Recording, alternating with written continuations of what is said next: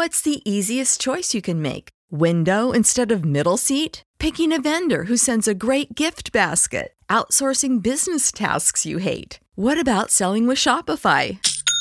Whether you're selling a little or a lot, Shopify helps you do your thing, however you cha-ching. Shopify is the global commerce platform that helps you sell at every stage of your business. From the launch your online shop stage to the first real life store stage, all the way to the did we just hit a million orders stage. Shopify's there to help you grow. Whether you're selling scented soap or offering outdoor outfits, Shopify helps you sell. Wherever and whatever you're selling, Shopify's got you covered. Sign up for a $1 per month trial period at shopify.com slash try. Go to shopify.com slash try now to grow your business, no matter what stage you're in. Shopify.com slash try. When you need mealtime inspiration, it's worth shopping Kroger, where you'll find over 30,000 mouthwatering choices that excite your inner foodie. And no matter what tasty choice you make, you'll enjoy our everyday low prices, plus extra ways to save, like digital coupons worth over $600 each week. You can also save up to $1 off per gallon at the pump with fuel points. More savings and more inspiring flavors make shopping Kroger worth it every time. Kroger, fresh for everyone. Fuel restrictions apply. Did you know? Banjo and Kazooie nearly starred in their own cartoon. In May of 2015, it was revealed that there were plans for a Banjo Kazooie animated series. On Twitter, artist Emilio Lopez gave some insight on the project and showed off concept art of the main duo along with Mumbo Jumbo. Development on this series started in 2007 and was planned to coincide with the release of Banjo Kazooie Nuts and Bolts. Lopez said Microsoft and Rare were very lenient with the show's look. The series didn't necessarily necessarily have to look like the game, and the art department was able to experiment with several designs, with this look being the approved design look for the show. Lopez also said that the basic outline was adventure themed. And though the designs were 2D, the show was likely to have been animated in 3D. Unfortunately, for whatever reason, the show never got off the ground. Development of the series was very similar to Rare's Viva Pinata, another Xbox franchise which also had a cartoon. Because of this, it's possible the Banjo cartoon would have aired alongside alongside Viva Pinata on the 4Kids TV Saturday morning block. There were other attempts at marketing that didn't pan out for Nuts and Bolts. During the game's development, Rare supposedly entered the Red Bull Flug Tag. This was an air show where competitors fly homemade man powered flying machines and anyone can enter. They had an application pitched to the event, but according to Banjo designer Greg Mayles, the idea was rejected.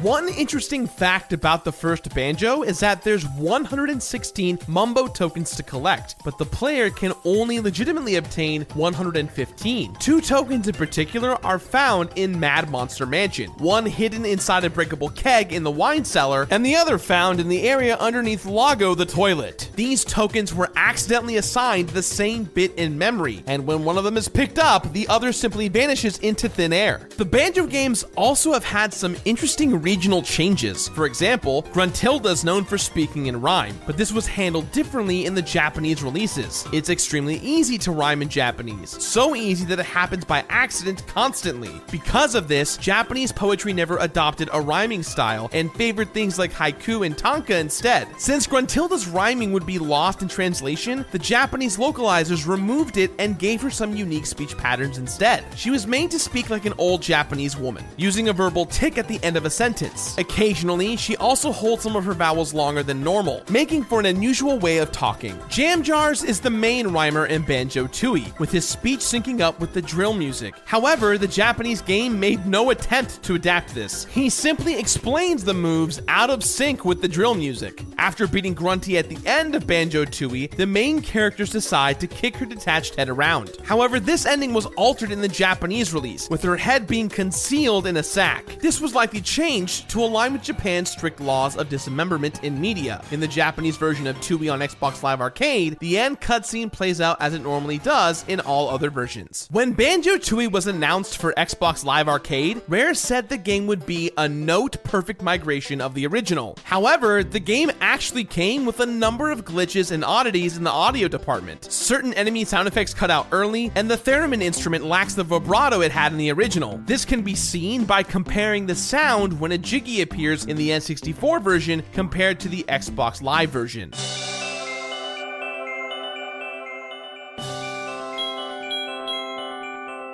The most evident music issues are in the cutscenes, notably the first scene in the game. The cutscenes used the lower frame rate of the original game to play music and specific stings in time with the events on screen. With the higher frame rate on Xbox, the music becomes out of sync and doesn't reach its end by the time the intro cutscene finishes.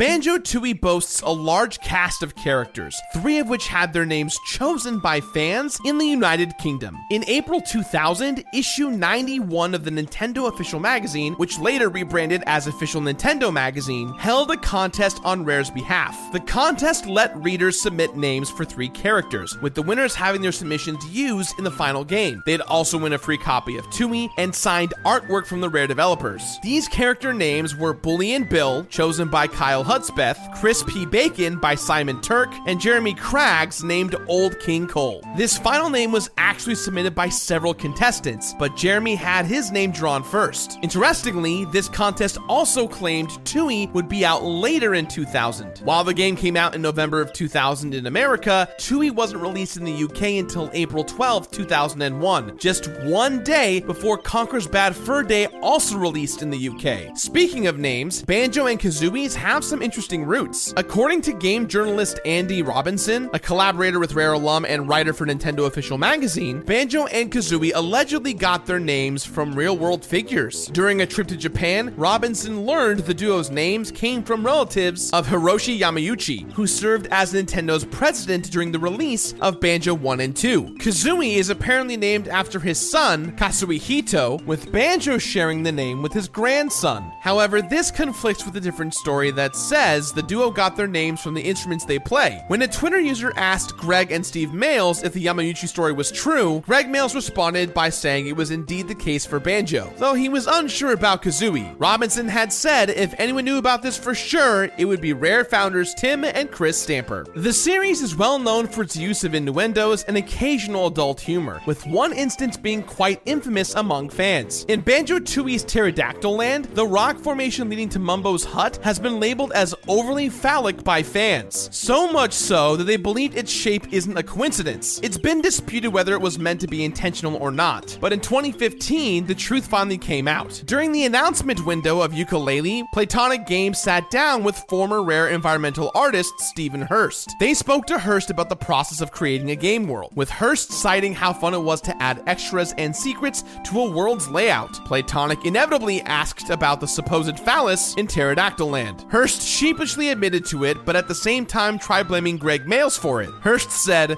I'm assuming you're referring to the infamous land mass in Banjo Tooie's Pterodactyl Land. I lay the blame for that one on the feet of the designer. I can honestly say I've never knowingly inserted a phallus anywhere where it didn't belong. There's another lewd secret hidden within the game. Often in game development, the file names of assets only loosely match up with that they're named in the final game. In the case of Banjo Kazooie and Tooie, the animations for Kazooie firing eggs forwards and backwards are named Egghead and Egg Ass, respectively. It's a topic that hasn't been officially recognized for nearly two decades, but the worlds of Banjo Kazooie and Donkey Kong are in fact connected. This is partly due to Diddy Kong Racing, which marked the debut of several characters who would later appear in series of their own. Banjo was planned to come out before Diddy Kong Racing prior to being delayed, with the characters officially debuting in a Donkey Kong game instead. Diddy Kong Racing's instruction manual also mentions Kazooie by name in Banjo's profile, saying the adventure took place before before the two paired together. The manual also states that when trouble struck on Timbers Island, Diddy got the word out to Banjo and friends by using Squawks the Parrot as a carrier pigeon. As a side note, Conker was said to have made friends with Diddy on one of his adventures with Donkey Kong and joined Banjo on his way to help Diddy out. The universe connecting these worlds together was split after Rare and Nintendo parted ways in 2002, until it was finally reconnected in 2019 when Banjo and Kazooie made their way into Super Smash Bros. Ultimate. The duo's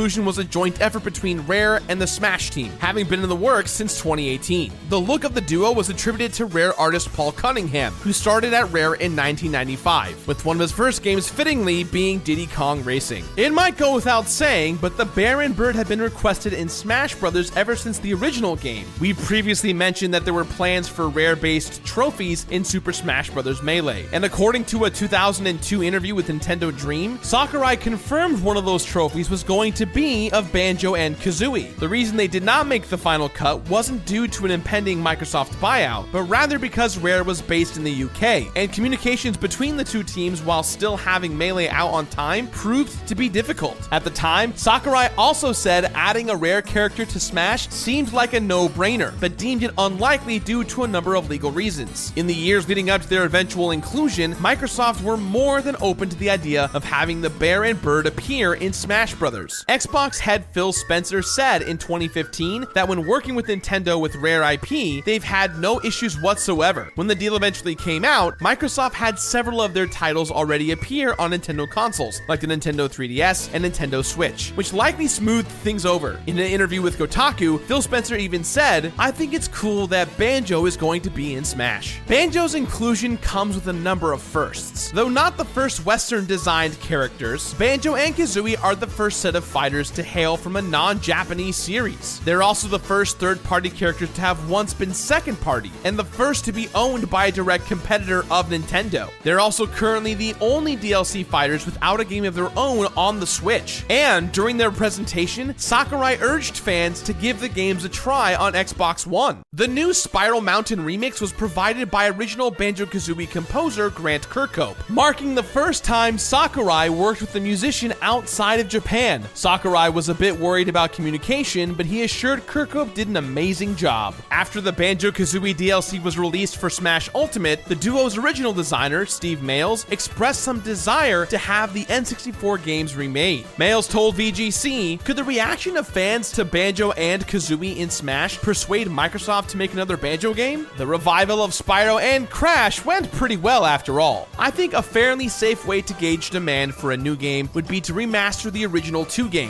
Then, if the interest is there, perhaps we could see Banjo return in the new no expense spared game he and Kazooie deserve. Here's a real high class bout. And begin! Did you know? Brothers and Cuphead creators Chad and Jared Moldenhauer always had the idea of making a game of their own, though they lacked the resources to do so for many years. After seeing the success of the indie scene in 2010, especially with games like Super Meat Boy and Castle Crashers, the two realized it was possible for them to make a quality game, and development on Cuphead entered its early stages soon after. From the start, the gameplay was inspired by running gun games like Contra and Gunstar Heroes, but the game's eventual look was rooted in 1930s cartoons, notably from the works of Fleischer Studios. The brothers grew up watching cartoons from the era through VHS tapes they got themselves or as gifts. The duo figured that as technology improved, someone would make a game in that style, but no one attempted it to the degree they hoped for. The idea of 1930s visuals actually began as a joke they'd shoot around in brainstorming sessions. Thinking they'd be unable to pull the look off successfully, they dabbled in other styles but always came back to that idea. Despite their lack of training, it was something that resonated with them and they dove right into it.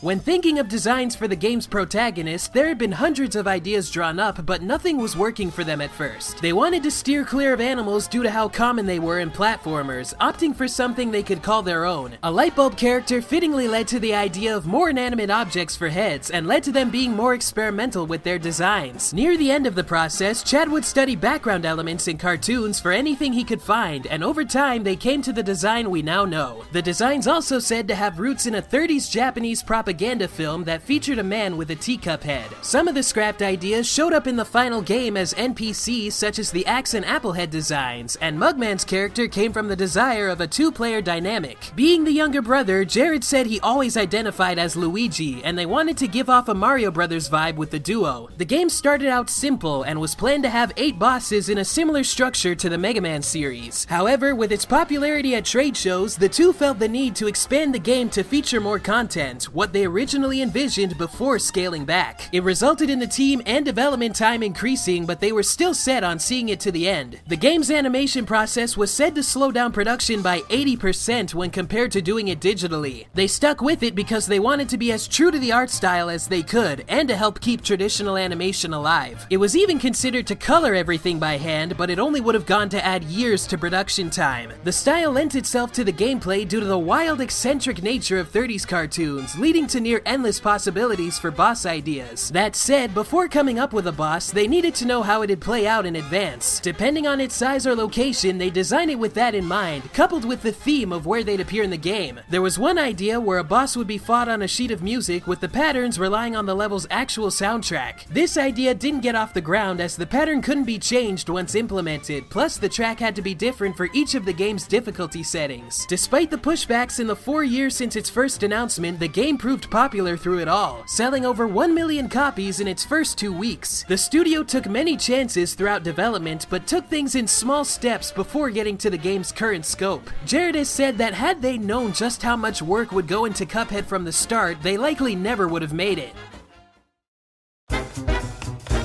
Cuphead's development was an intimate affair. Spouses, cousins, and friends of the brothers lent their talents to help bring it to life, being as passionate as they were about the project and gaming as well. The game's composer, Chris Madigan, was a friend of the brothers since childhood and was their go-to guy, knowing he could deliver on the soundtrack they needed. That said, the game was also a first for Madigan. Though he had studied jazz, he didn't consider it his strong suit, on top of doing little actual composing beforehand. Game tracks often loop at a point in their songs, but for Cuphead, Madigan wanted each piece to be as long as it needed to be, even if the player wouldn't hear the full piece in game, though there were limitations to how the music could interact with the action on screen, a staple of classic cartoons. Madigan instead went for the vibe of excitement and unpredictability, complementing the game's nature. Each piece also has several different mixes and solos. When one was recorded, they'd have soloists play over the finished piece, with a variety of instruments and improvised segments. Because of this, when fighting the same boss again, a slight variation on their theme can be heard. There are a few nods to other video games in Cuphead's score. The Funfair Fever track has a similar segment to the athletic theme from Super Mario World.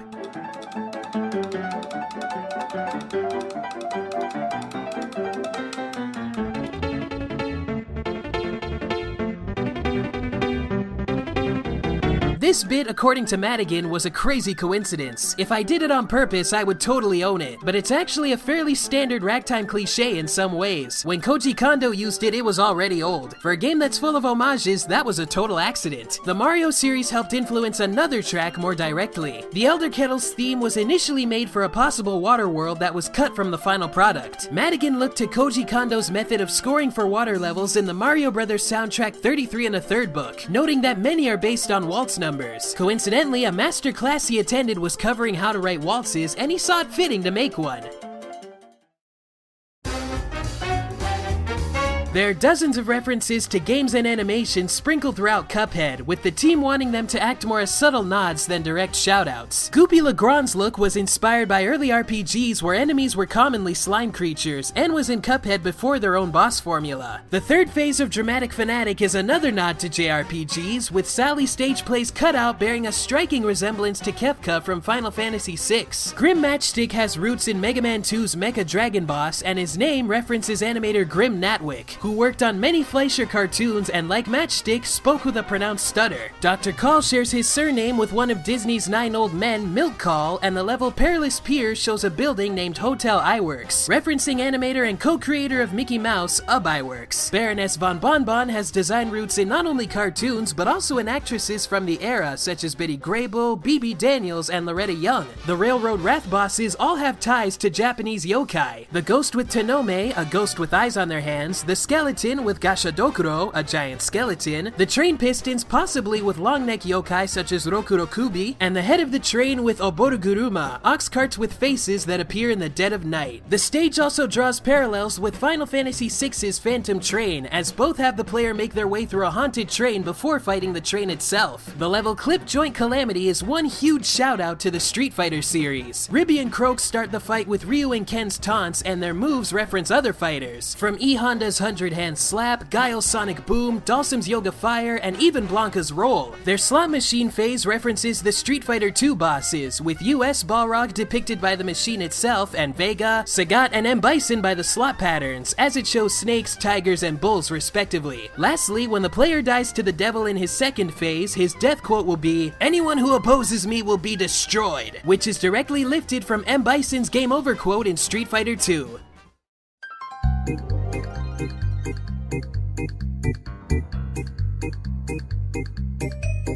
Did you know? Rayman has no arms or legs because, during development, programmers had trouble rendering his limbs while the character was in action. The design, with Rayman's hands and feet floating separately from his body, led to the discovery of unique gameplay elements, like the ability to punch enemies from a distance. Rayman was created by Michael Ancel in Montpellier, France. Ancel started developing Rayman for the Super Nintendo with a team of two. It was originally a co op platformer with two playable Rayman type characters. As the staff grew, development shifted to focus on CD ROM based consoles for their larger storage capacity, and then professional cartoonists were hired to rework the game's graphics and artwork. Rayman's personality as an adventurer with a sense of humor was inspired by Indiana Jones. The designs of the scenery in the levels and worlds were influenced from Celtic, Russian, and Chinese fairy tales, while the designs of the characters were inspired by the golden age American animation of Tex Avery. According to an interview in the French magazine Pixel Love, Ancel took the name Rayman from ray tracing software that he used in the Ubisoft studio during the development of the original game. Like the original Rayman, Rayman 2 began development as a 2D platformer. New enemy and ally encounters were created using pre rendered graphics similar to Donkey Kong Country, and Rayman was going to be able to mount a Tyrannosaurus Rex. The PlayStation release of Rayman 2, The Great Escape, contains a hidden bonus level that is thought to be an early build of the game. At some point, though, the Ubisoft development team decided to turn Rayman 2 into a 3D platformer, but there was a problem. Ubisoft had never developed a game like that before. Popular 3D platformers like Super Mario 64 and Crash Bandicoot had already hit the market, and standards for the genre were high. Ancel and the team decided to take a break from Rayman 2 and began working on a side project. This new game was called Tonic Trouble, and it was created to test the engine for the upcoming 3D Rayman game. It also provided an opportunity for the developers to learn the ropes of 3D game development. Tonic Trouble has a few scattered references to Rayman, like the cave painting in the first level and a brief cameo during the credits. Rayman Arena has a reference to Tonic Trouble in a cutscene, where the skeleton of Ed is seen shackled in the background. Ed's face can also be seen in an episode of the Rayman animated series. The Nintendo 64, Dreamcast, and PC versions of Rayman 2 contain a total of 1,000 yellow lums. After a cutscene where Razorbeard eats a yellow lum, the heads up display for lums changes from 1,000 to 999. However, fans later discovered a hidden yellow lum in the Tomb of the Ancients level that exists even after the player recovered 999 out of 999 yellow lums, bringing the total back up to 1,000. The PlayStation version of Rayman 2 only contains 800 yellow lums, and the lum that Razorbeard eats in the cutscene is changed to a red lum. There are many different versions of Rayman 2, and each one has unique differences. The Japanese version changed Rayman's torso from purple to blue. This is because in Japanese culture, purple is seen as the color for death, often used by villains. It is likely that the change was to assert Rayman as the game's hero. Other characters went through design changes as well. Sam the water snake was changed from purple to green, Jano's hat was changed to red, and Ly the fairy's design was changed completely. There are differences between versions of Rayman 3 as well. The PlayStation 2 release has different music for the fight with Begoniax.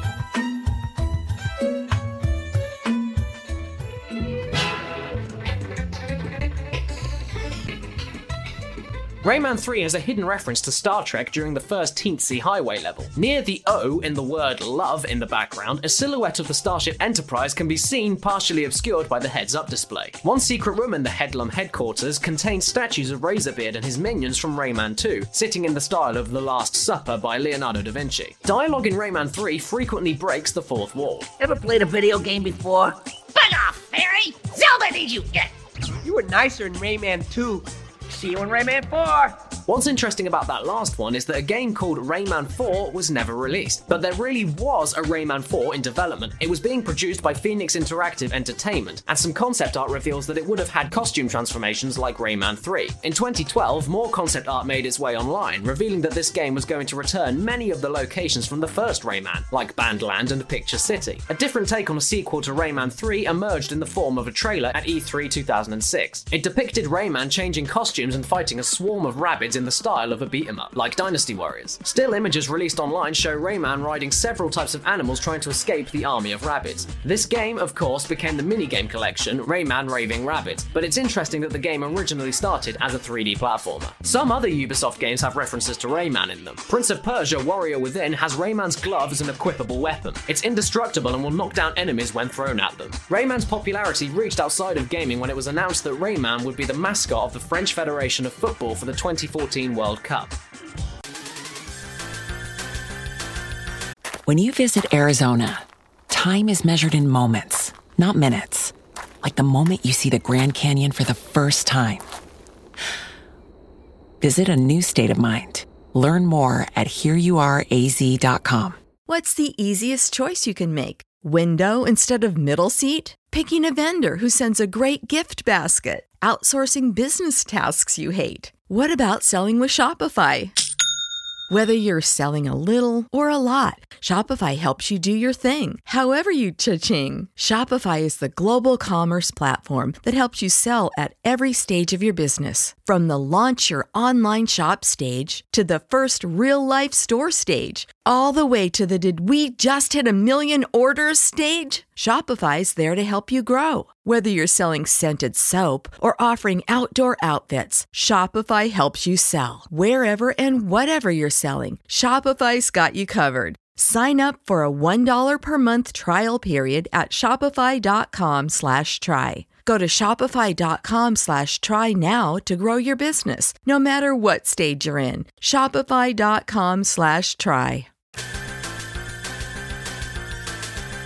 Did you know? Over the course of The Simpsons' 28 seasons, the show has lent its name to even more games. The first Simpsons game, Bart vs. the Space Mutants, was released in 1991 and closely resembles the plot of John Carpenter's 1988 film They Live. In the film, professional wrestler Rowdy Roddy Piper finds sunglasses that allow him to see aliens disguised as humans. Similar to They Live, Bart finds X ray specs that reveal aliens disguised as humans. And just like in the film, Bart has to convince everyone that aliens exist. The game was released on many different platforms, including the NES, Atari ST, Sega Master System, and the Amiga. From July 1991 to September 1992, various Amiga bundles came with the Cartoon Classics, which included Bart vs. the Space Mutants. For the Amiga version of the game, Arc Developments wanted to make a new intro that better reflected the show's animation. Although each frame was sent to and edited by Simpsons creator Matt Groening, the animation still looked mediocre compared to the show. Another early entry was the Simpsons arcade game developed by Konami and tested by Konami of America near Chicago. Following the success of the 1989 Ninja Turtles arcade game, Konami took the Turtles beat 'em up gameplay and applied it to The Simpsons. While there's plenty of familiar content in the game, fans noticed some stark difference from the show. While the Simpsons family sounded like they did on TV, Mr. Burns and Smithers sounded nothing like their characters. This is because Harry Shearer, who voiced over 20 characters including Burns and Smithers, didn't voice any of the game's characters. This is most noticeable during the final boss fight. Welcome to your grave.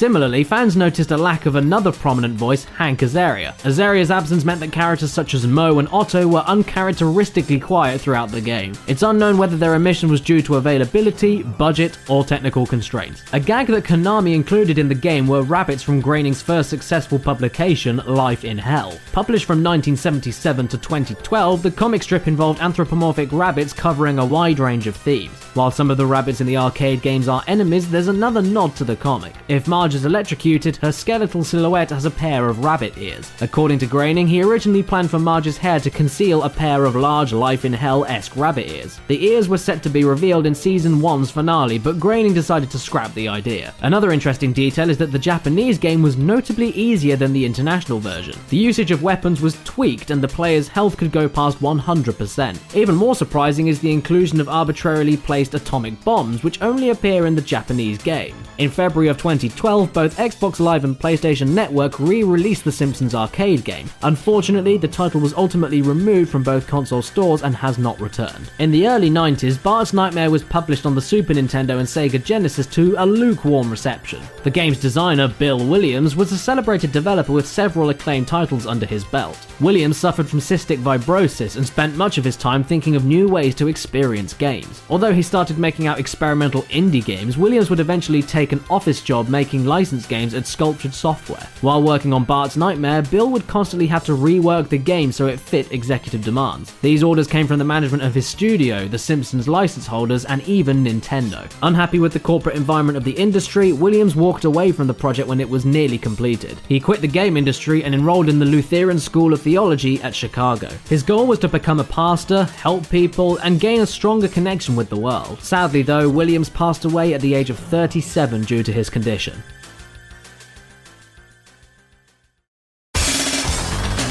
The show itself is well known for parodying pop culture, and this is true for The Simpsons games as well. One of the series' lesser known games, Virtual Springfield, has a secret mini game within the Kwik-E-Mart. As Apu, the player must fight hoodlums using a broom, a shotgun, and an overpowered weapon. With its gibs and presentation, the minigame is an obvious parody of Doom. Some of the games also reference movies. Krusty's Funhouse, for instance, has a password system with most passwords being the names of Simpsons characters. In the title Super Nintendo version, however, one of the passwords is Joshua, a reference to the Cold War hacking movie War Games. These parodies and references were taken to a new level in the 2000s. In 2005, EA acquired exclusive rights for the Simpsons license. The license acquisition was significant as it was the first time Fox ever agreed to a long term exclusive Simpsons game deal. The Simpsons has always been known for its jabs at pop culture, but the new partnership gave rise to a plethora of possible game references. In an interview with Game Almighty, lead designer Greg Rizza stated that he was excited to parody and poke fun at the industry. Unfortunately, not all game developers approved of their properties being parodied, though. During the 2007 Games Convention in Leipzig, Rockstar wasn't happy with Grand Theft Scratchy posters being displayed while they showed off Grand Theft Auto 4. Rockstar ultimately asked EA to pull the posters down. In an interview with CVG, Rizzo commented, I was always under the impression that when you do a parody, it's a sign of respect. If we make fun of Grand Theft Auto, we're not doing it to hurt the sales of Grand Theft Auto. We've definitely had some reactions, we've had to pull stuff from the game. However, other companies like Harmonix and Capcom embraced parodies such as Sitar Hero and Mega Mole Man X. The developers used regular Simpsons show writers Tim Long, Matt Selman, and Matt Warburton to create over 8,000 lines of dialogue for the game. Rizzo referred to the Simpsons game as the first playable season of The Simpsons. While the game was the best received in the franchise, things took a sharp turn when EA released The Simpsons Tapped Out. Shortly after the title was released, it was pulled from the iOS App Store due to several problems. This included issues connecting to the servers, excessive bugs, and missing in app purchases. As a freemium game, Tapped Out received criticism for its exploitative revenue structure and lack of gameplay. The phenomenon of freemium games led to them being mocked in a 2014 episode of South Park entitled Freemium Isn't Free, where the show's Terrence and Phillip app bears an uncanny resemblance to the layout of Tapped Out. The episode reveals the cycle of enticing players to spend real money to buy in game currency in order to avoid waiting.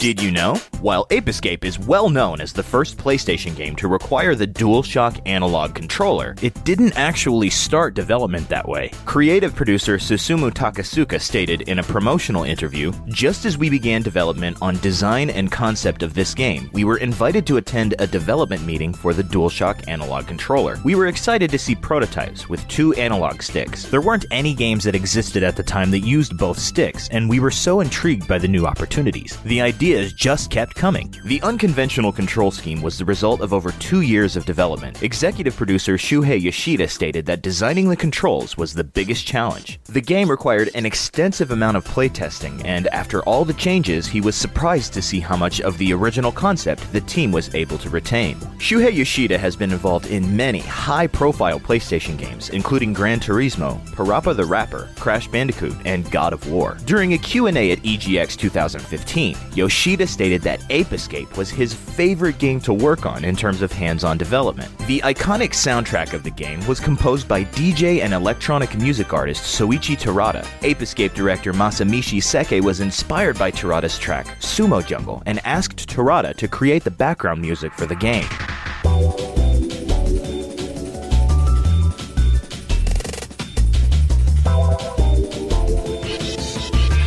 Terada's style of music was uncommon in Japan at the time due to a ban on dancing that was enacted after World War II. Soichi Terada developed his musical taste DJing in small clubs in odd locations where the music was played quietly and stopped at midnight. Terada stated that he does not change his style when composing music for video games as opposed to composing music to release under his own label, Far East Recordings. Ape Escape's game data contains some unused assets that were likely from early builds of the game. These assets are animated sprites for the cookies and t-shirt items, both of which are 3D models in the final version. The cookie graphic has the word kakeru on the front, which is the original Japanese name for spike. The t-shirt has a different appearance than the final version, with horizontal stripes rather than a single vertical stripe, possibly indicating an earlier character design for the protagonist. Fans and speedrunners have also discovered some unused behavior relating to the passing cars in the TV tower level. Using an infinite jump glitch with the slingshot item makes it possible to pass the barriers at the beginning of the level. If the usually unreachable cars beyond the barrier hit Spike,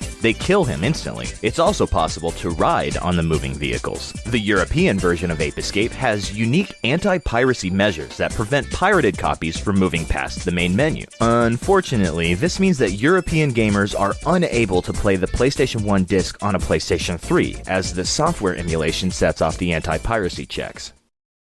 A wide range of references to pop culture and other video games can be found among the Ape Escape series. In the North American version of the first Ape Escape, the level Dark Ruins contains four monkeys with peculiar names Stan, Kyle, Kenny, and Crapman, a reference to the four main characters from South Park. Two different enemies from Ape Escape 2 were taken straight from the Japanese exclusive PlayStation 2 game Space Fisherman. One of the morph power ups in Ape Escape 3 references another TV show. The Cyber Ace morph is based on Japanese Super Sentai heroes, otherwise known in North America as Power Rangers. In the European translation of Ape Escape 3, the morph is called Gotcha Man, a reference to the Sentai anime Kagaku Ninja Tai Gatchaman. In Ape Escape 3, a minigame can be unlocked that references Metal Gear Solid called Mesal Gear Solid, a portmanteau of metal and saru, the Japanese word for monkey, and a reference to Ape Escape's Japanese title, Saru Get You. The minigame features a Peepo monkey based on Snake that uses a banana gun.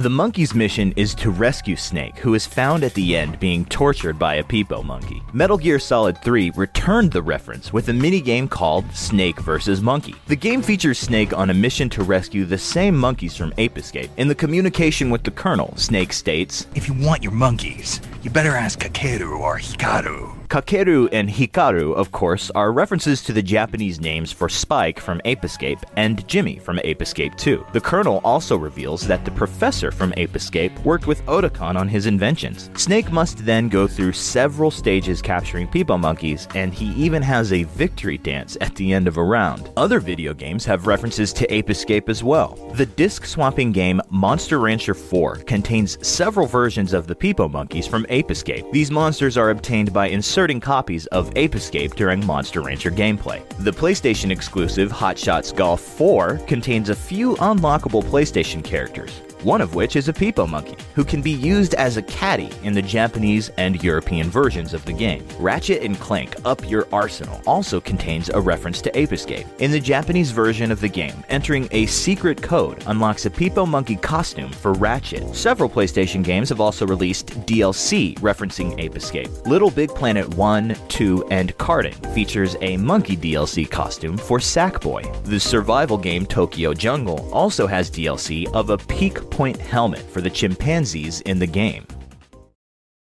Over the years, the Ape Escape series has been adapted into three different animated series and 13 games, including spin offs. Of these games, only seven saw a North American release, and eight were released in the PAL regions. In 2006, fan communities reacted to an ad placed in Famitsu magazine looking to hire a team for the new Ape Escape game. The ad indicated that the game was the fourth entry in the main series of games. Nothing was heard of the project after, but several spin off games came along following the ad. Sony potentially teased a fourth game 10 years later in 2016, but no official announcement was made. At the beginning of the year, the PlayStation's official Japanese Twitter account posted an image of a Peepo monkey and stated 2016 Year of the Monkey. Today, Sony Computer Entertainment will begin working hashtag monkey, hashtag year of the monkey. Unfortunately, no Ape Escape games were actually released in 2016.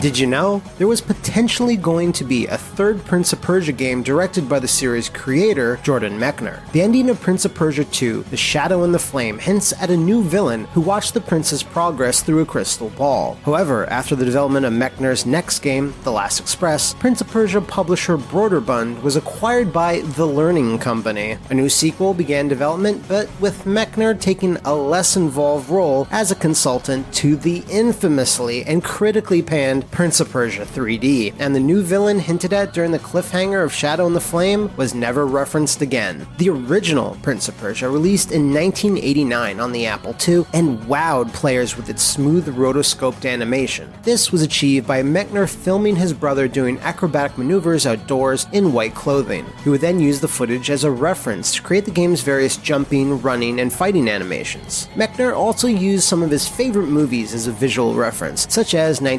1938's The Adventures of Robin Hood. Despite the game being a tremendous amount of work for a one man team, Mechner wanted the original package to be more ambitious and laments cutting out a full level editor. In an interview with Retro Gamer, Mechner said, Part of my original plan for Prince of Persia was to include the level editor on the disc, so players could create their own Prince of Persia levels, as Broderbund had done with Lode Runner just a few years earlier. I spent months creating a fully featured, user friendly level editor, but in the end, the only person who got to enjoy using it was me. While the sprite design of the prince purposely kept his appearance simple, the various home ports of the original Prince of Persia changed his look significantly. This was because the ports were made by different developers from different cultures, several of which were Japanese teams. Most notably, the PC Engine port added a turban and a more Aladdin like vest to its design, a choice that Mechner liked, as the design was adopted for Prince of Persia 2. The other Japanese developed ports of Prince of Persia achieved a plethora of additional content, gameplay tweaks, and some questionable creative decisions. While the Sega Genesis port is mostly a faithful adaptation, the Super Nintendo version contains several more levels, an increased time limit, and completely redrawn graphics and cutscenes. One of Prince of Persia's more unusual ports is the Sega CD version, which included animated cutscenes and even voice acting. Ubisoft would ultimately acquire the rights to Prince of Persia and reboot the franchise with the critically acclaimed Sands of Time. Although Sands of Time is very robust, many of its ideas were left on the cutting room floor. The game has a level revolving around a private zoo crawling with sand creatures, but oddly, the only animals that appear are vultures and beetles. According to producer Yannis Mallat in a Gamasutra post-mortem article, this section of the game was planned to have enemies such as sand tigers and other mythical creatures. However, these more complicated beast like enemies would have been too cost inefficient to implement and had to be cut before release. Much of the core team that worked on Sands of Time had extensive backgrounds working on titles for a younger audience, and according to director Patrice Desilets, this inspired one of the game's most famous mechanics. While working on Donald Duck Going Quackers, Patrice proposed that instead of having to replay an entire level once the player dies, they should be able to rewind time and resume the game just before death.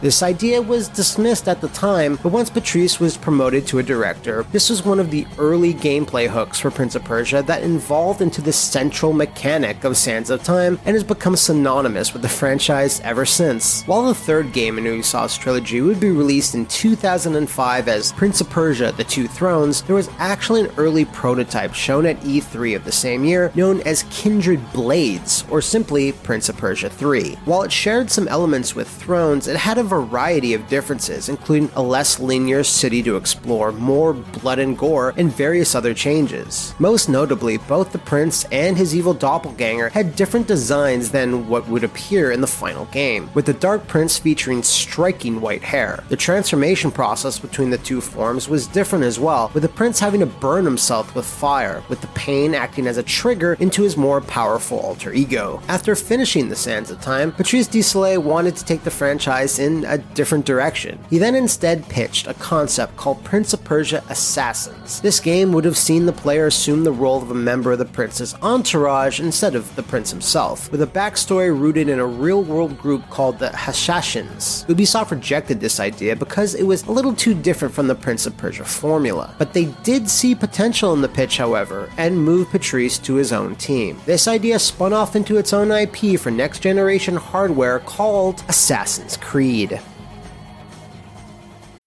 When you need mealtime inspiration, it's worth shopping Kroger, where you'll find over 30,000 mouthwatering choices that excite your inner foodie. And no matter what tasty choice you make, you'll enjoy our everyday low prices, plus extra ways to save, like digital coupons worth over $600 each week. You can also save up to $1 off per gallon at the pump with fuel points. More savings and more inspiring flavors make shopping Kroger worth it every time. Kroger, fresh for everyone. Fuel restrictions apply. Save big on your Memorial Day barbecue, all in the Kroger app. Get three pound rolls of juicy 80% lean ground beef for $3.49 a pound with a digital coupon. Then get select varieties of flavorful Powerade, Body Armor Super Drink, or Arizona tea for 77 cents each, all with your card. Shop these deals at your local Kroger today, or tap the screen now to download the Kroger app to save big today. Kroger, fresh for everyone. Prices and product availability subject to change. Restrictions apply. See site for details.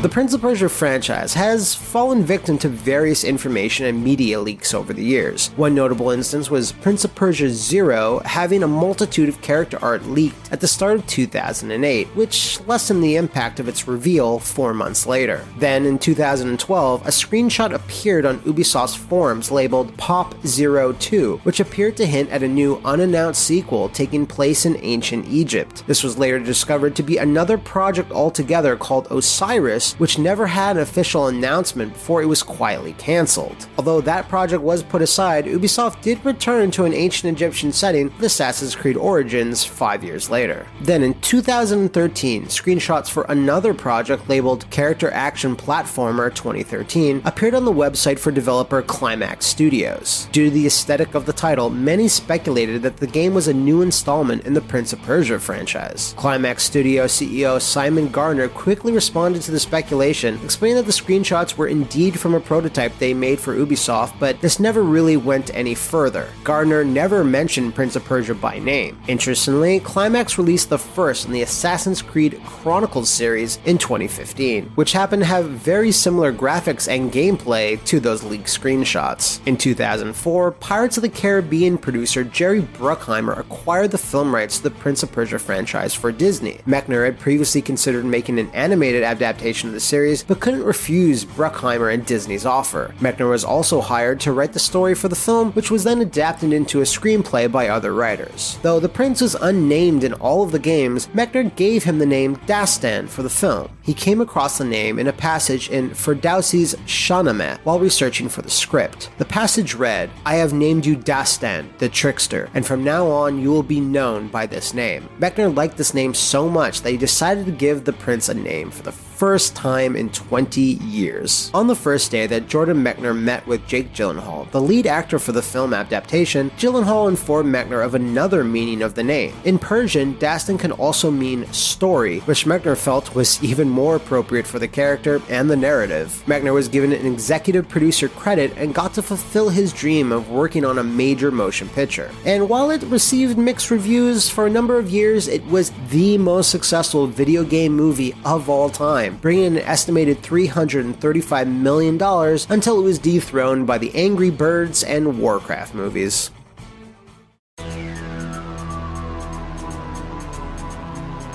Did you know? The origins of Earthworm Jim come not from a game developer, but from a toy company. After their success with a Ninja Turtles deal, Playmates Toys wanted to create their own franchise to bank on. Unlike the Turtles, who saw success in other fields prior to video games, Playmates wanted to start with games right off the bat, taking a page from titles like Sonic the Hedgehog. They got together with programmer David Perry, who had previously worked for Virgin Interactive, and lent Perry the money to fund Shiny Entertainment. Perry assembled a team made up of ex Virgin members who wanted to start with a license and later delve into original content. However, they didn't like any of the options Playmates offered them, having narrowly avoided a Beavis and Butthead game. The team decided to make an original IP and played around with a character called Snot, a blob of goo who could shapeshift. They did a few pencil test animations and seemed to be going ahead with that idea. At that time, the team had mentioned Doug TenNapel for the position of animator. TenNapel worked with Virgin before going to Shiny and is where he and Perry first met. The team liked Doug's work, but he had to prove he was shiny material and was asked to make an alien creature with a walk cycle as part of his test. He presented a sketch of his earthworm character, and upon seeing it, Perry and the team found their calling. They bought the rights to the character, and TenNapel got the job. Several other characters from his demo found their way into what would become Earthworm Jim, and Shiny Snot Creature was repurposed as Jim's own pet. The design of Jim is in part due to hardware limitations. Many of TenNapel's drawings at the time had to be simple so characters were conveyed easily, and it offered offered more room for exaggeration. His human frame took inspiration from Warner Brothers characters like Bugs Bunny and Daffy Duck, and animating such anatomy posed a greater personal challenge. TenNapel did everything from brainstorming level ideas to voicing Jim himself, and the whole team took an active role pitching concepts for Jim's world. One feature that separated Jim from the competition was the game's brand of humor. The team held gag sessions, seeing what made them laugh and what they thought made fun gameplay. Anything that could be done was put in, and it was all made up as they went along. TenNapel had said in an interview with Killscreen that the key to Earthworm Jim was that we were cut loose to make our own game for the first time. We had all done multiple licensed games for everyone from Disney to 7-Up, so we were confined to a lot of content limitations. So we got to finally make our own thing, and I think Jim reflected the energy of the eight shiny guys at that period in our life. We listened to Monty Python CDs, loved They Might Be Giants, Beastie Boys, and Weird Al. So I think a lot of influences were trickling into our tastes at the time. Given their creative freedom, Jim was also very much a satire of video game cliches. Princess What's Her Name was a mockery of how damsels in distress were overused in gaming. We also reached out to TenNapel for further details, and he explained that Jim's entire persona is a take on everything superheroes and testosterone.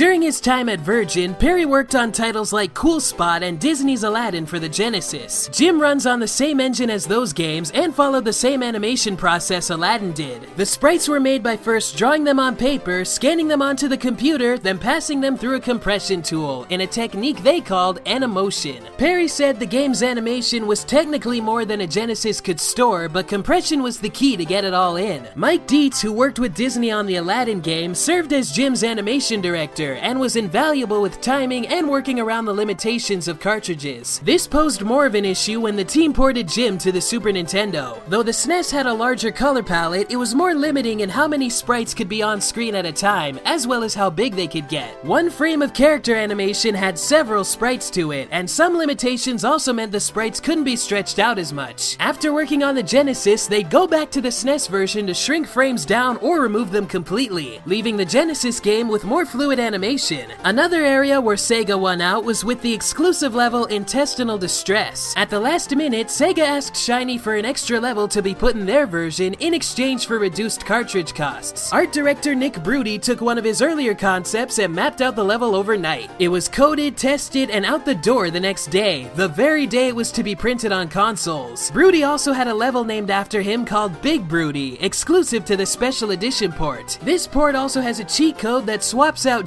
Jim's head for Donkey Kong's with an arrow through it, allegedly taking a shot at Donkey Kong Country for upstaging Jim's initial release. While it's unknown if this was a direct reply, DKC 2 featured Jim's ray gun by a trash can labeled No Hopers, along with Sonic's shoes.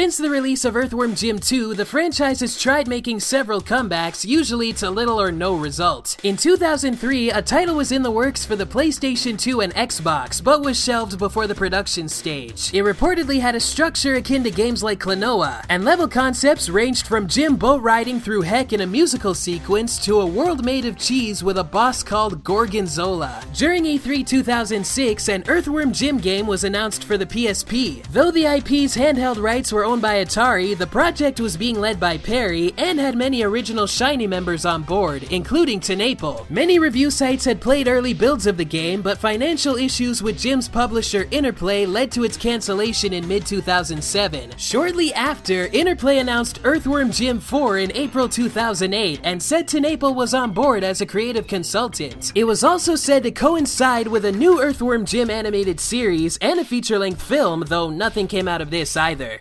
TenNapel said Interplay were interested in doing a game and doing it right, but it mainly boiled down to money troubles once again. In 2010, an HD remake of Earthworm Jim was put out by Gameloft. The game also featured the extended version of New Junk City found in the special edition, but doesn't have the Big Bruty level from that same port, and is missing a level from the Genesis version. Although this version was well received, it had some shady practices behind it. An icon of Jim's head was taken from fan art by a DeviantArt user, and the artist just found out upon buying the game on day one. In 2016, Interplay put its IPs up for sale, with one of them being Earthworm Jim. When asked about the series' future, Dave Perry still believes there'll be a new game, though it's more a matter of when that would happen, not if, and would need the original team behind it. He also laments selling Jim's rights to Interplay in the first place, saying that it was a really dumb move on his part.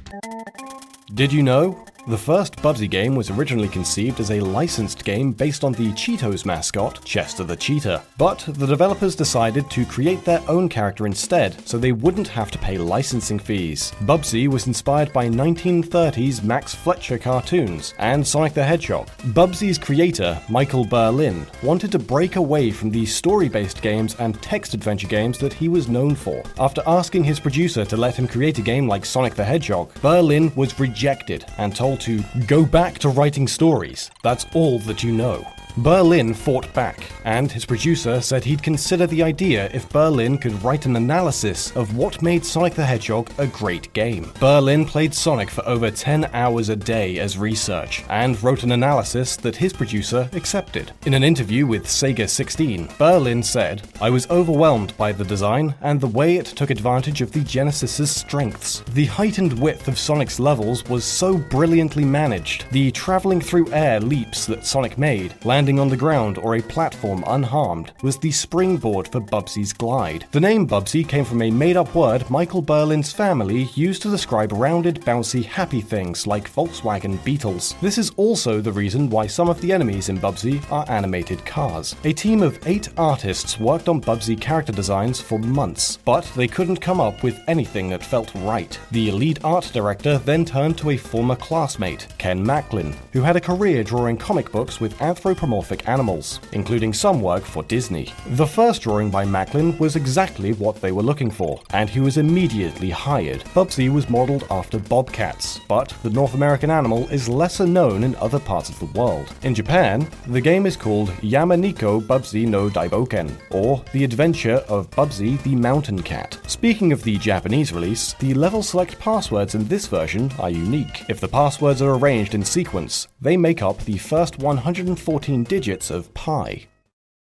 Bubsy was a huge multimedia project for the publisher Accolade. In fact, founder Alan Miller put so much money behind Bubsy that he effectively gambled the entire company on the success of the game. To save money on the production of Genesis cartridges, Accolade reverse engineered Sega's cartridge copyright protection. Accolade did this to avoid Sega's official licensing channels. If Accolade had licensed with Sega, they'd be charged a $10 fee for each cartridge on top of publishing costs, and their games would have to release exclusively on Sega platforms. This would severely tax and reduce the income potential of the company. Accolade's copyright workaround led to a legal battle against Sega. Accolade were hurt early in the proceedings, as they had used a small amount of Sega's code to get past the copy protection. However, the judge ultimately ruled that Accolade's use of the code fell under fair use for two main reasons. One, Accolade wrote the majority of their own code, and two, because Bubsy and Accolade's other Genesis games were multi platform, meaning Accolade did not depend on Sega's system to sell their intellectual property. The legal victory led to a more favourable contract with Sega for future legitimate Accolade releases. The reason Bubsy is still talked about today is due to the enormous marketing effort behind the game. There was even a pilot episode for a TV show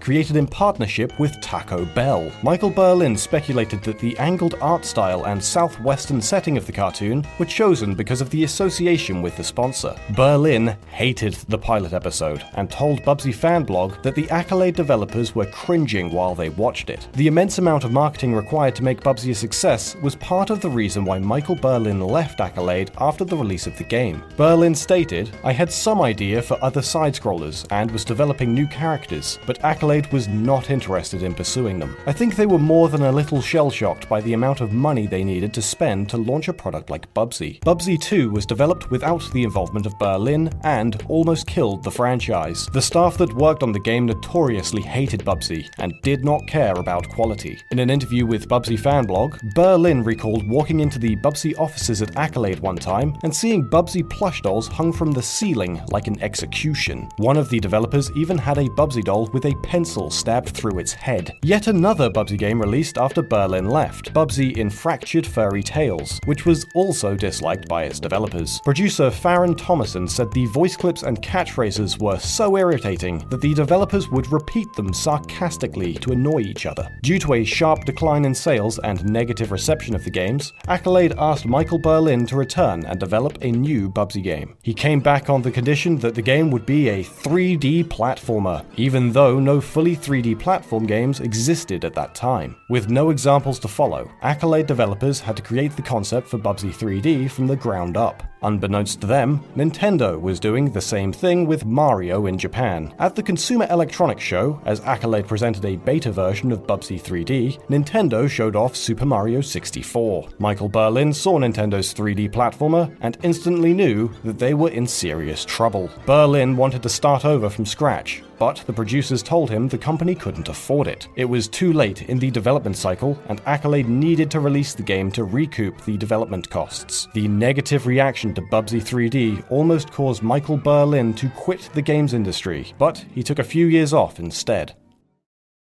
The Bubsy series has a few surprising connections to other video games. Bubsy 3D directly led to the development of the PlayStation shooter Syphon Filter. Creative director John Garvin told IGN, The reason Sony came to us and gave us that project was because of Bubsy. Sony wanted a game to compete with Nintendo's GoldenEye 007 and asked Berlyn's company, SIE Bend Studio, to create the game. This was because not only did the team have experience developing 3D games for the system, but they also had a working engine from Bubsy 3D. Michael Berlyn went uncredited for his work on Syphon Filter by request. He felt certain aspects of the game were in poor taste, like the parts where the player shoots nuns and monks. Some of the same developers from Bubsy 3D and Syphon Filter also worked on the Uncharted games for the PlayStation Vita. Long before that, however, Michael Berlyn helped Naughty Dog developers create their first game, Keef the Thief. Ironically, that team went on to create Crash Bandicoot, which helped seal Bubsy 3D's fate as a subpar 3D platformer. Bubsy's clothing is the subject of some amusing facts as well. While the character design was still in development, Accolade's marketing department wanted Bubsy to wear pants. But Michael Berlyn wanted a classic Donald Duck style character and was strictly opposed, telling them, not on your life. The exclamation mark on Bubsy's shirt was intended to change based on Bubsy's expression, but this idea was dropped because of time restraints and memory limitations. Instead, the color of Bubsy's exclamation mark indicates which controller is being used red for player 1 and green for player 2.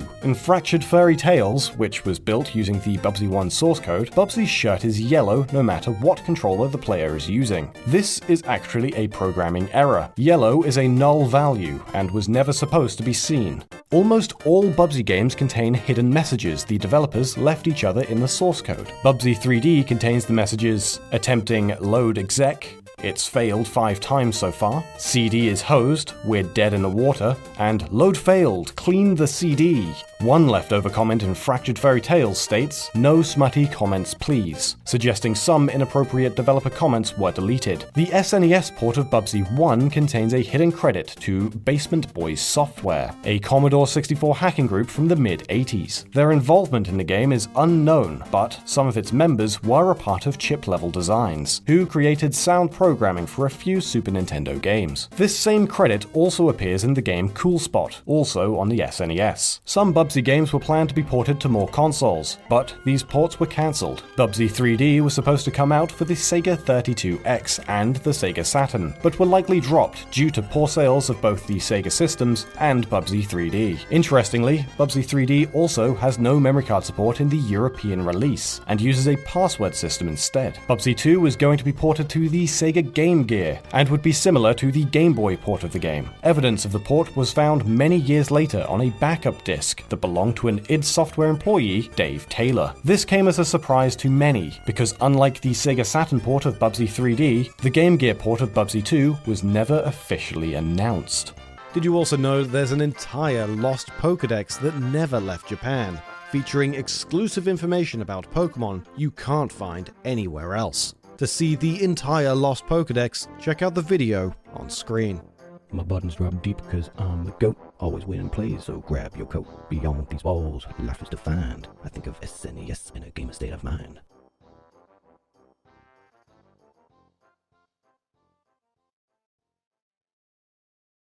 When you need mealtime inspiration, it's worth shopping Kroger, where you'll find over 30,000 mouth-watering choices that excite your inner foodie. And no matter what tasty choice you make, you'll enjoy our everyday low prices, plus extra ways to save, like digital coupons worth over $600 each week. You can also save up to $1 off per gallon at the pump with fuel points. More savings and more inspiring flavors make shopping Kroger worth it every time. Kroger, fresh for everyone. Fuel restrictions apply. Save big on your Memorial Day barbecue, all in the Kroger app. Get three pound rolls of juicy 80% lean ground beef for $3.49 a pound with a digital coupon. Then get select varieties of flavorful Powerade, Body Armor Super Drink, or Arizona tea for 77 cents each, all with your card. Shop these deals at your local Kroger today, or tap the screen now to download the Kroger app to save big today. Kroger, fresh for everyone. Prices and product availability subject to change. Restrictions apply. See site for details.